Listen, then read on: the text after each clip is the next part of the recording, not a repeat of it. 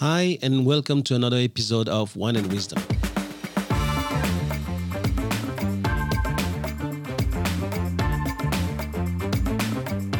I'm Thomas Le Huang, and you're listening to the TL podcast, where knowledge is shared and no one takes themselves too seriously.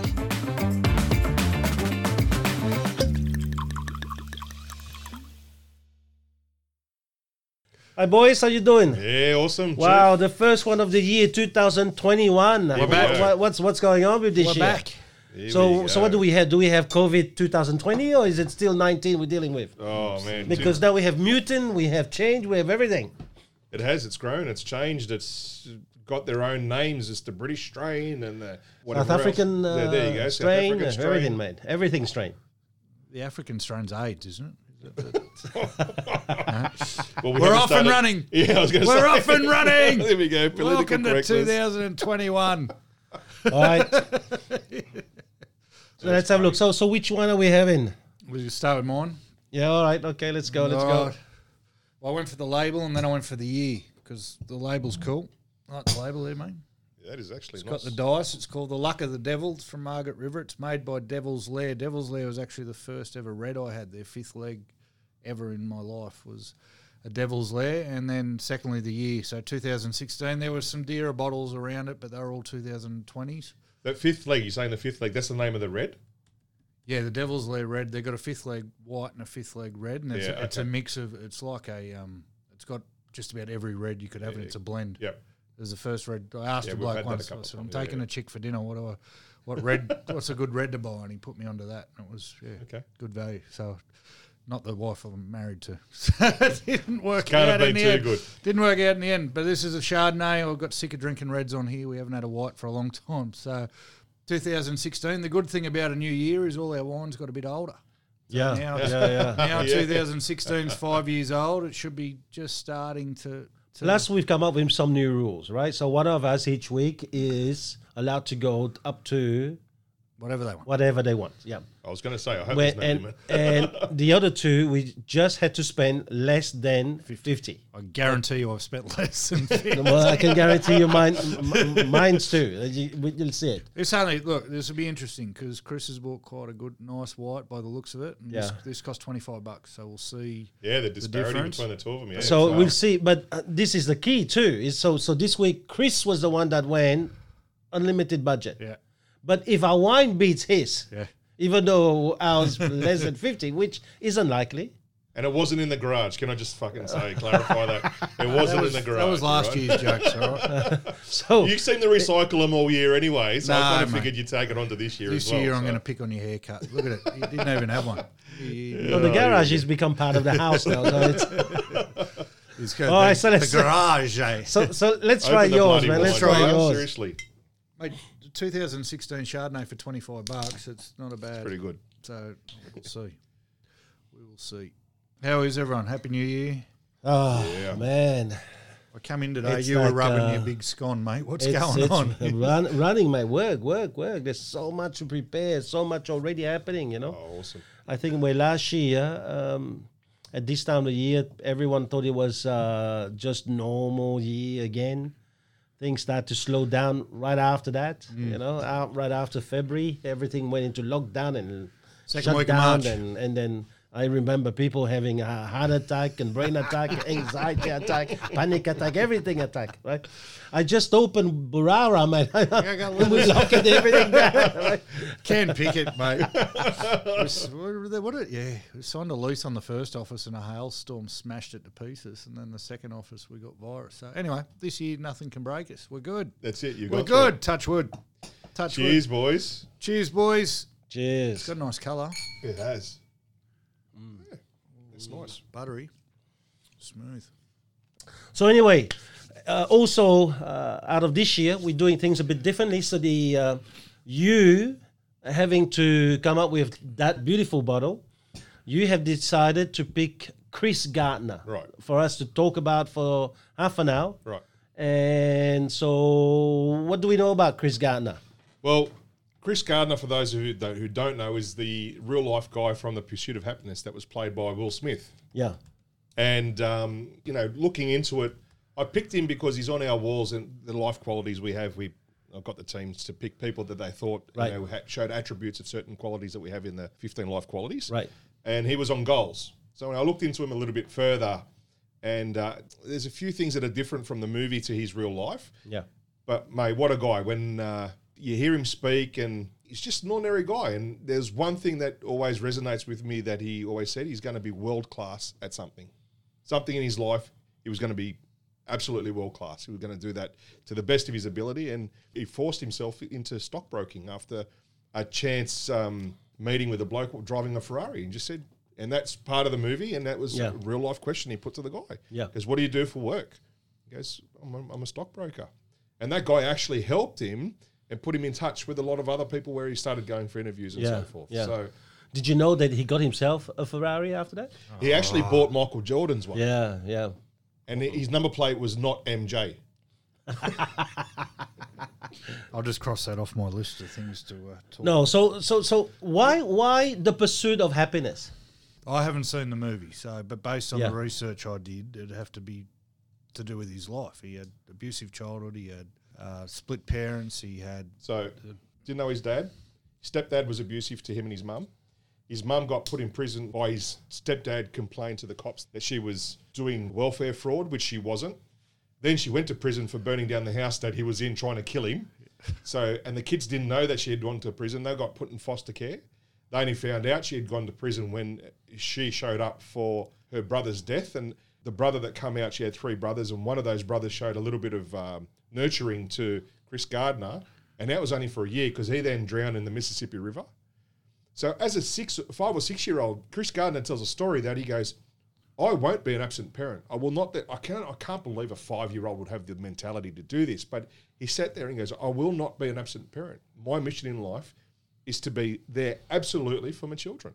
And uh, as you look through the movie and read about his life, and that's what he's did. And people asked him when he was for a short period for about twelve months homeless, why didn't you just give the child to your mum to look after? It's because that's my child. That's my responsibility. And he goes, I wanted to be there. I wanted to be that um, that person for my child. So he didn't have a great upbringing. He worked hard. He was smart at what he did. He was a, an assistant to a surgeon for a while, and he wrote some uh, medical papers. With, Yeah, I know as an that. assistant, absolutely. Yeah, and, and so he was quite a smart guy. But that income that he had couldn't sustain himself and his wife and the new baby on the way. So that's when he decided to get into. No, no, no, no. He left before he had the baby. So this is this is the question. He talks so much about sticking to a goal, and and and, you can hear him talk so much about why is Oprah Winfrey with what she is because she's got no plan B. All she has is plan A, and yet he's a guy who has gone to a level where He's been uh, embraced into university. He's he's now running a lab. He's now having a- future into medicine. And when he heard about the fact that it's going to take him 10 years and with the change in regulation that he was not going to amount to anything, he now goes sideways. So he goes for a different plan, right? And, and that's when he quit that position. And when he quit that position, his first wife wasn't very happy with him because she Yeah. had actually a plan of, of, of him being a doctor. Yeah. And I think that the child was not even with her. He No, it was the actually, next one. w- He actually had an affair and uh, left his wife and had the child with the uh, yeah somebody didn't he, met divorce his- afterwards. Didn't divorce his wife until 1986. His first wife. Yeah, Nine years after they already had the, separated or something. he already had the kid with the other one, yeah. and then because of what he was pursuing, they didn't have any money, like you said. So then the second wife took off with the kid and left him posted.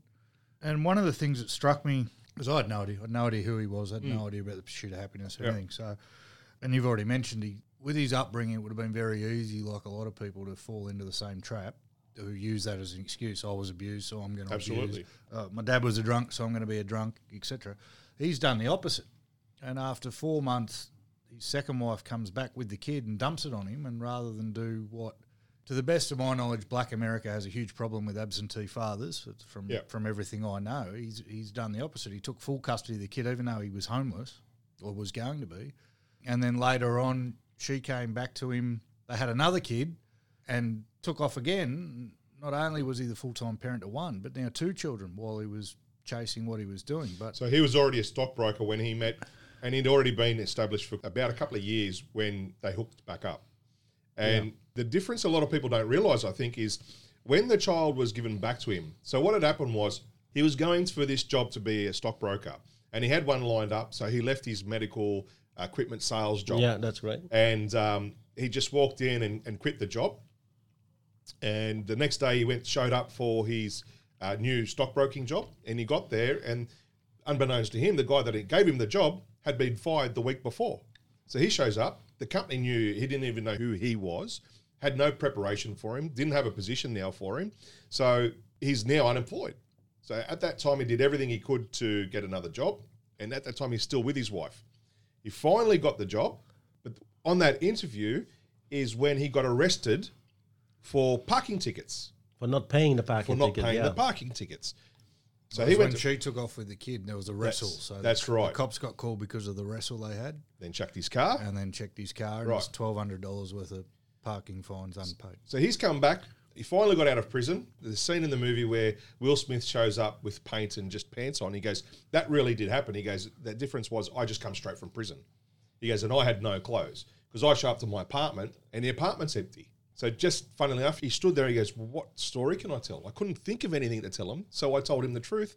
And it happened that the stockbroker he was speaking to was on his fourth wife.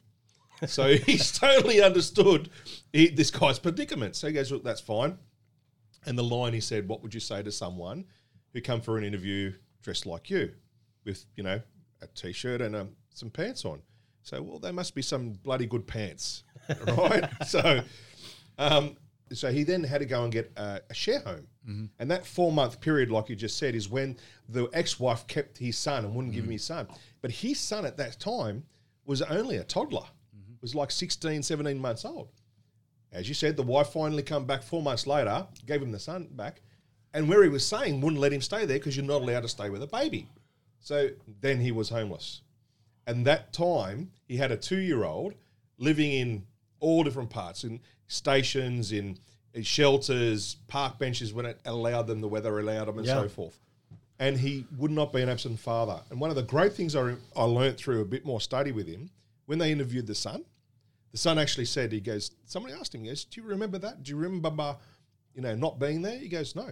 He goes, I remember two things. I remember my father always being there every time I needed him, number one. And number two, we always had to be somewhere. We were always moving. We were always on the go. He goes, they're the two things I remember about my childhood. So he worked for free. He got into stockbroker. He got a traineeship and worked for free until he had to pass his exam. So he Six months. six months, Six months for free. I mean, you you tell me who today would do that? two hundred calls a day. There was a, there was a few things that rang true to what we try Yep. and achieve. Coming in early to work, doing two hundred calls a day. But this bloke's doing it for free just because he had that goal. Yeah. And then later on in '87, he started his own company with ten thousand dollars on a table that was also his dining table. And um, I don't know how many millions, but 2006 sold it for millions of dollars. So I can see why he picked him. It's a it's a pretty inspirational story. But there's there's so many of those out there too that we probably don't realise. There are, there are. It's the rags to riches stuff. But a few things with this guy with his story was like unbelievable. And some of the small stories, one of them which blew me away was it's nine to five. That's his job, nine to five. Make as many phone calls as you can.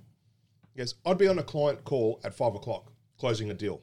I had to leave at five o'clock to catch the bus to get to the daycare in time to pick up my son to get to the shelter so we can get a room because they close at a certain time. So he goes, oh, I had a, a very strict regime.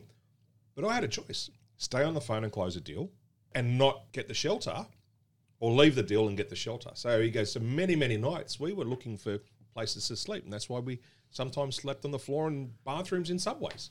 And I thought, man, that's that's determination and drive and still to have the character to be there for your son. Yeah. But not be only um, reliant on yourself, but have that young toddler reliant on you as well. Because at you know at two, four, whatever the age, they're 100% dependent. From, from what I know, the um, title, The Pursuit of Happyness, is that he believes that, first of all, it, it was misspelled with Y because that was the name that he saw on the sign one day as he walked his child to the childcare. And the reason it was Pursuit of Happiness is that he was thinking around those times about Thomas Jefferson when he wrote the, uh, the, the Declaration of Independence. And he said that every human being's got the right to three things. One is life, the other one is liberty, and the third one was the pursuit of happiness. There you go. And so he was really thinking that is that it for him something that you pursue could be something you may never attain, but that you have to dedicate your life to getting something like this. One of the things that I really like uh, having to study him a little bit is he had some real good mentors, role model in his life. One was his uncle who died uh, wi- within a year of, of, of being around him. And he, he said that that changed tremendously, but also his mother was pretty strong.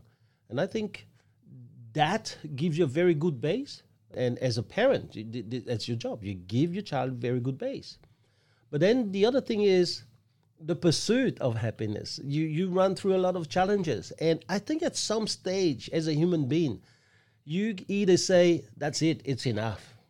I now have to get it, and I'll do whatever it takes until I get that," you know, or you comfortable and you say, "Well, you know, um, I may not be the guy that uh, I was dreaming to become." But I now got a good job. and I now got this, and you know, and and everyone in the family is fine. So let's not disturb this, and let's move on.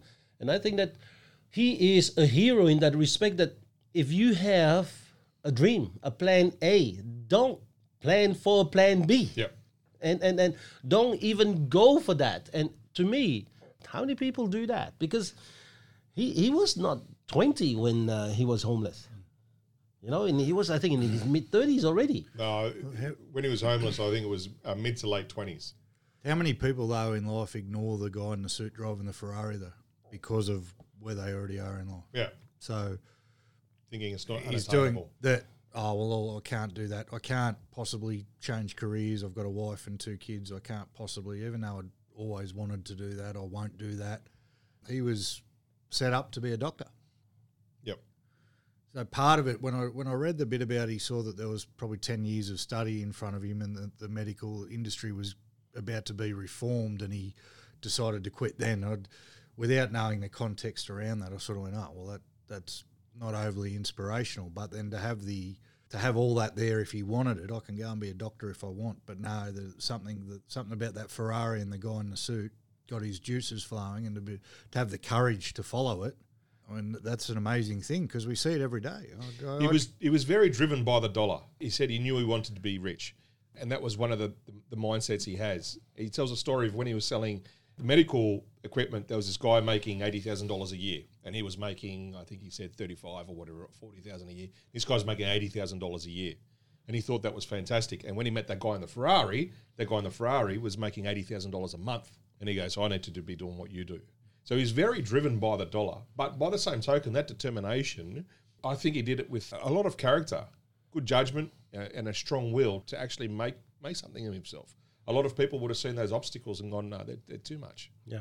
So at the age of 27, you're homeless. You, you have to become someone. You have to survive and give your child something. Really, what what would be something like that to inspire salespeople these days? What what could really salespeople look up to him for? Unwavering belief in himself. I, I think the guy had, he had, as you said, he had no plan B. He was going to make that work. He set his mind to a, a task and he went for it. And he just put everything into it and didn't expect anything for free. Didn't have a, a sense of entitlement. He just went to work and grinded. I mean, you work for six months for free when you don't the have any money. I mean, what is this? we talk about paying the price. Paying the price, That's right? what that's what you can get out of it. Hmm. If you really want something, really in capital words, not wish for something. Yeah. right, If you really want something, then you got to pay a price. Yeah. There's nothing. And I think that this is where this generation or today we have to do that. We don't have to go in a job because you know this is what you should be paid. The award The- wage. Oh, that's- right. Yeah, or uh, well, I shouldn't be working past this time because Mm. it's it's not in my hours. We need to stop that crap. Yeah. You know, we, we're gonna have to go way beyond that and stop thinking that these people who write the law are writing with the fact that they want you to be the best you can be. Hmm. They're writing the laws so that the average can survive. So That's don't what I end up- believe. that you don't end up homeless. That's the laws are written to stop people being homeless. Hopefully, they're not written to help people buy that Ferrari. Yeah. You know, when I was studying him, he had, I, I come across a thing with his 10, his 10 principles, his 10 success Yeah, principles. yeah, yeah. I saw that. Uh, one of them, every, everyone has a dream or a goal. You need to have um, a plan. He calls it the 5C. It needs to be clear, concise, compelling, consistent, and you need to be committed. And then he comes back to say, don't have a plan B. Plan B sucks, right? A family always comes first, is number two. Number three, decide to be world class. So if you're going to do something, be the best you can be. This one, I, th- I thought I never heard this before. He goes, focus on your self worth. Don't focus on your net worth. And I thought that's very deep. Uh, five was What, keep, what, what, what do you see in that, though? because a lot of people judge themselves about you know what the holidays I've got, the car I've got, and so forth, and what people see, um, the glitz and the glamour, and so forth. Instead of spending money on themselves to improve themselves, whether it be physically or mentally or whatever it may be, they're looking at the superficial, shallow items in life, which unfortunately society has led us to do. And we're judging ourselves off other people's lives. I mean, we're looking at people's highlight reels on social media and we're ignoring what's on the cutting room floor. So he's saying, forget everyone else. Focus on yourself. Focus on your self worth and not your net worth. I think it was fantastic. You guys keep your team motivated, trust them, let them grow, respect them, and show them opportunities. I thought that was fantastic. Change is necessary. And this one was good. Change is scary, however, change is necessary for growth. Either you pick the time or the time will pick you. Baby steps count too as long as you're moving forward. And his mum used to give him a line the cavalry's not coming to save you.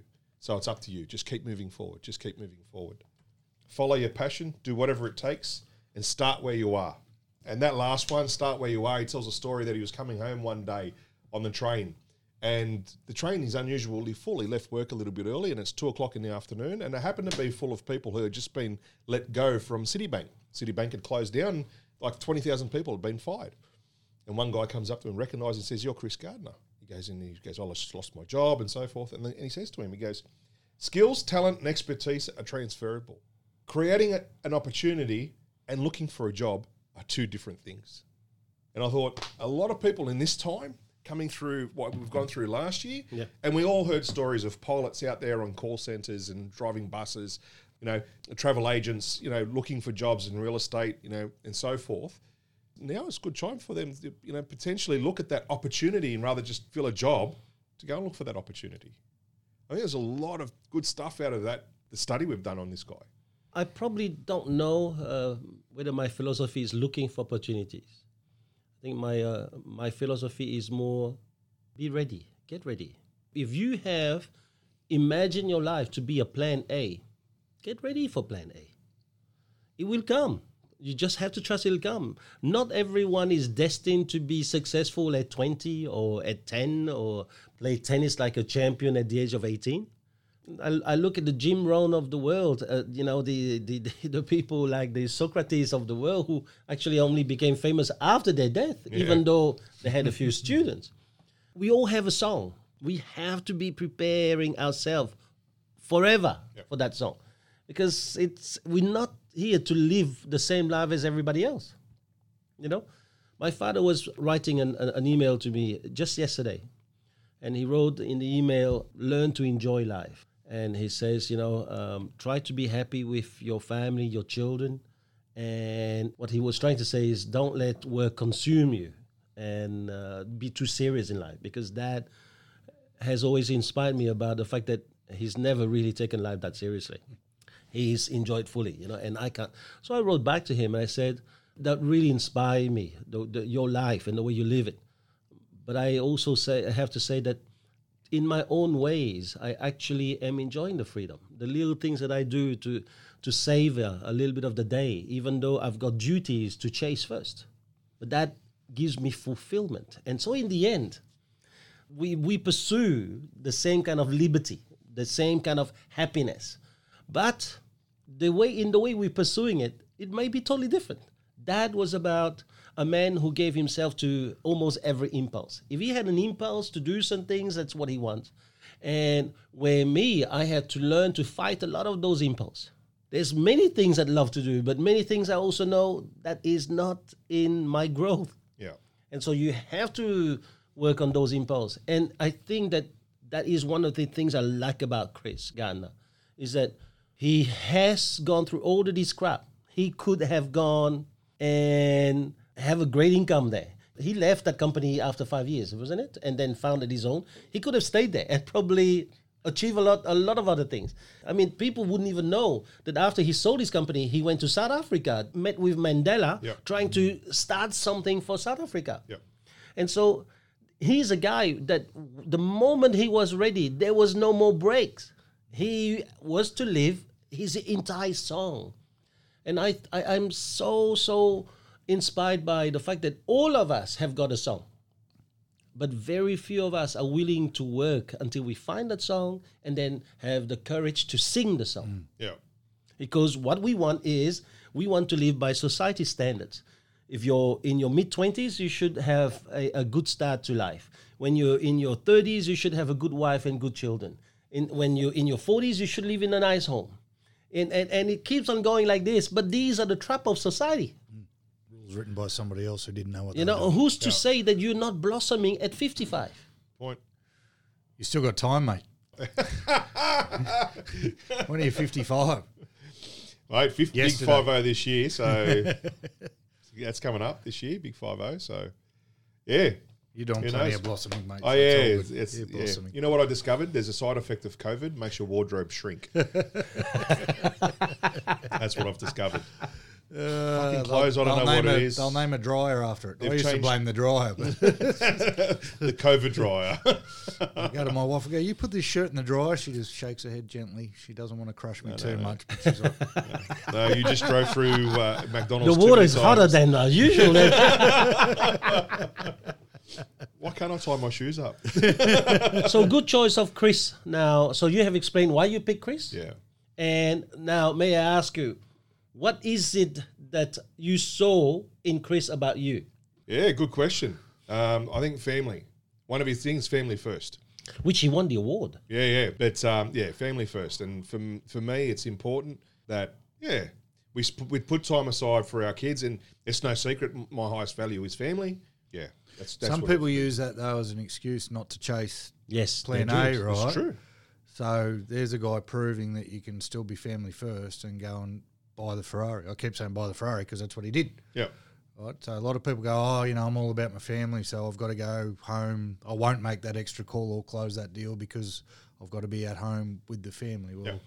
you can do both. You know, you can do both. So if you're really about family, you'd be closing that deal, wouldn't you? Because that deal is doing what for your family, yeah. yeah. providing. Yeah. So It- it- the way he explains it, he goes, if there's a choice, he goes, if there's a choice of closing a deal or the choice of sitting at my daughter's dance recital, Yeah.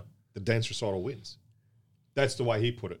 I'm not saying don't put in your workload, obviously. Um, No, but he didn't do that at the beginning, Chris. Nah. no, at- at the When, beginning, when, when he was a homeless mate, the dance recital came last. you you said yourself he chose not having a bed for the night Yeah, yeah. with his child. But that, that was out of getting a deal done. necessity because Yeah. it's either either do that or starve. So that was So- out of Yeah, necessity. that's- So, so is it okay then to say, out of necessity, I, I killed someone? well, now that's going Is a that bit of, the- that's going a bit of uh, extreme. I I'm understand saying- the extreme, What but about you got a big but- electricity bill, mate? You've been struggling to pay it, but your daughter's got a dance recital. Yeah, but we're getting it out of context here No, because we're not. yes, because No, we're the, human, the six human needs, the six human needs for him at that time was security. security, right? So he needed to create security for his family. So when he says if you choose between closing the deal or the dance recital, it should say depending on your circumstances. Yeah, okay, yeah, Should it that- not? Yeah, well, absolutely. That probably fits in there. Absolutely. because you can't. Well, you can. You can. You've, you've got that choice to make. you can't make a law that is so rigid that You you, can't. know You've gotta be you have to read the circumstance. yeah, He was probably thinking that night, even if I got kicked out of this place because we were running late for the that, that homeless uh, shelter, I might be able to sell myself through this. And then some nights he didn't. He couldn't sell himself into Play it. for a bloody good hotel by closing that deal. Yeah, that's. Yeah, so we've got to be careful. People have got to be careful not to use that as an excuse. You've got to pay the price. It's part of paying the price. Part of being able to have a couple of days off a week to spend with your family is that you've paid the price going first. You Yep. can't be saying, I want to be this, this, this, and this. I want the Ferrari, but I also need to have 15 hours a week with my kids. Uh, If if you're starting from scratch, if, Absolutely, if- if and that's and that's what I was about to say. Depending on the point you are at your life, and his thing, family first, come after he had achieved what he needed to achieve for himself. So what So- do you say to then the twenty year olds and the, the- even the teens now? I'm getting some teenagers coming through interviews, and what I always say to them is pay the price now. It- it- but that's exactly right. Pay That's a little bit different now. now. for them. They have to grind. They And don't that's what he believe called it. He called it a grind. They don't believe you. You go, listen, I'm telling you, got three kids, I'm married, pay the price now while you've got none of it. Yep. So when it does come, you can enjoy it, and then you, you don't have to make that sacrifice. But do you think that maybe because of parents like us, we haven't taught our kids to pay the price? You know, I I, I- I still re, I still remember getting a balloon to uh, and the soccer uh, ball, and and that was my Christmas present. These days, you don't give them a, an iPhone, mate. They look at you weird.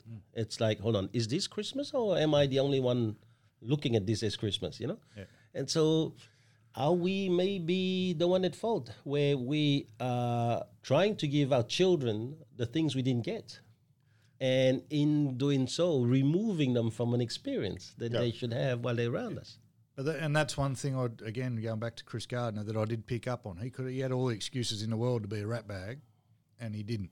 Yep. So yes, as parents, we should do a better job of not breeding a generation of, en- of entitled kids. But at the same time, if you're one of those entitled kids sitting there saying, oh, "It's my parents' fault," well, no, it's not, because you've got to do it despite them, not because of them. Yeah. I mean, during the uh, during the vacations, uh, Christmas here, I spoke to uh, a young boy. Uh, what is it, eight or nine or seven? Nine. And he, um, it was very early in the morning, and he had been saving for an iPad, and he was missing one hundred thirty-eight dollars, and. I knew some of the angers or issues that he had, or some of the devils that he really had to fight in him. So what was I going to do? And he said $138. I mean, really, who cares? Or using it as an opportunity for him to have a lesson. And so uh, people could sit down and say, Thomas, you know, why is it that you're looking at it as a transaction? Why couldn't it be a gift? Why is it that you made a business deal with him for him to have 138 bucks versus 138 days where he was not allowed to answer back to his mum or his dad? And for me, it was way more than that. What I was about to give him was not 138. It was about a lesson for life. Because he conquers that. He can conquer anything. And I think that for that kid to go through what he's doing now, not only he's saving for, I mean, uh, for a young child at the age of eight and then nine now to do all of these things, to, to get $899 for the iPad, it's a big deal. Absolutely. But now, taking 138 days where he had to fight his, his devil, the inner demon, and to make sure that I keep a tap on this, I, I call him every now and then just to go, all right, how, how many times have you almost lost? So it's a fantastic talk because he's telling me, like, you know, I think twice he almost lost it. And he had to control himself. But now he's thinking, Thomas is really serious about this stuff. And I think in many, many ways, we could be creating a Chris Gardner's lessons for people around us. And I think that that's why it's a good choice to have Chris. The good thing is that you didn't pick him because it was the same first name. Again, that's what I we meant. all know Chris is a good. You know, it's, it's the same. Everyone knows that. Fantastic, Good boys. Well that's done. great talk. How's the wine? Yeah, good. Um, not my pick, man. Nah, I don't rate it. Not my pick. Um, He goes, yeah, good. it's rubbish. it's either, do you know, it's it's the same thing that we do in real estate. You know, when you go to a caravan and you know that your house is overpriced, and so and so when, when your colleague is asking uh, uh, about his house, you go, oh no no, mate, it's it's, it's not badly priced because you want him. To To say like the same yeah, about uh, yours, yeah. yeah. so I know he's he's only trying to Talk up his wine. talk up, yeah, or secure your vote. Mate, I know of, but yeah. Uh, I, well, I don't know what's happened to you over the break, mate. You brought in a good wine and you just said something nice about mine. Who are you and what have you done with Kristen Nolan? I ate him. It's obvious. you ain't here. Good job, boys. all right. Peace. Talk to you soon.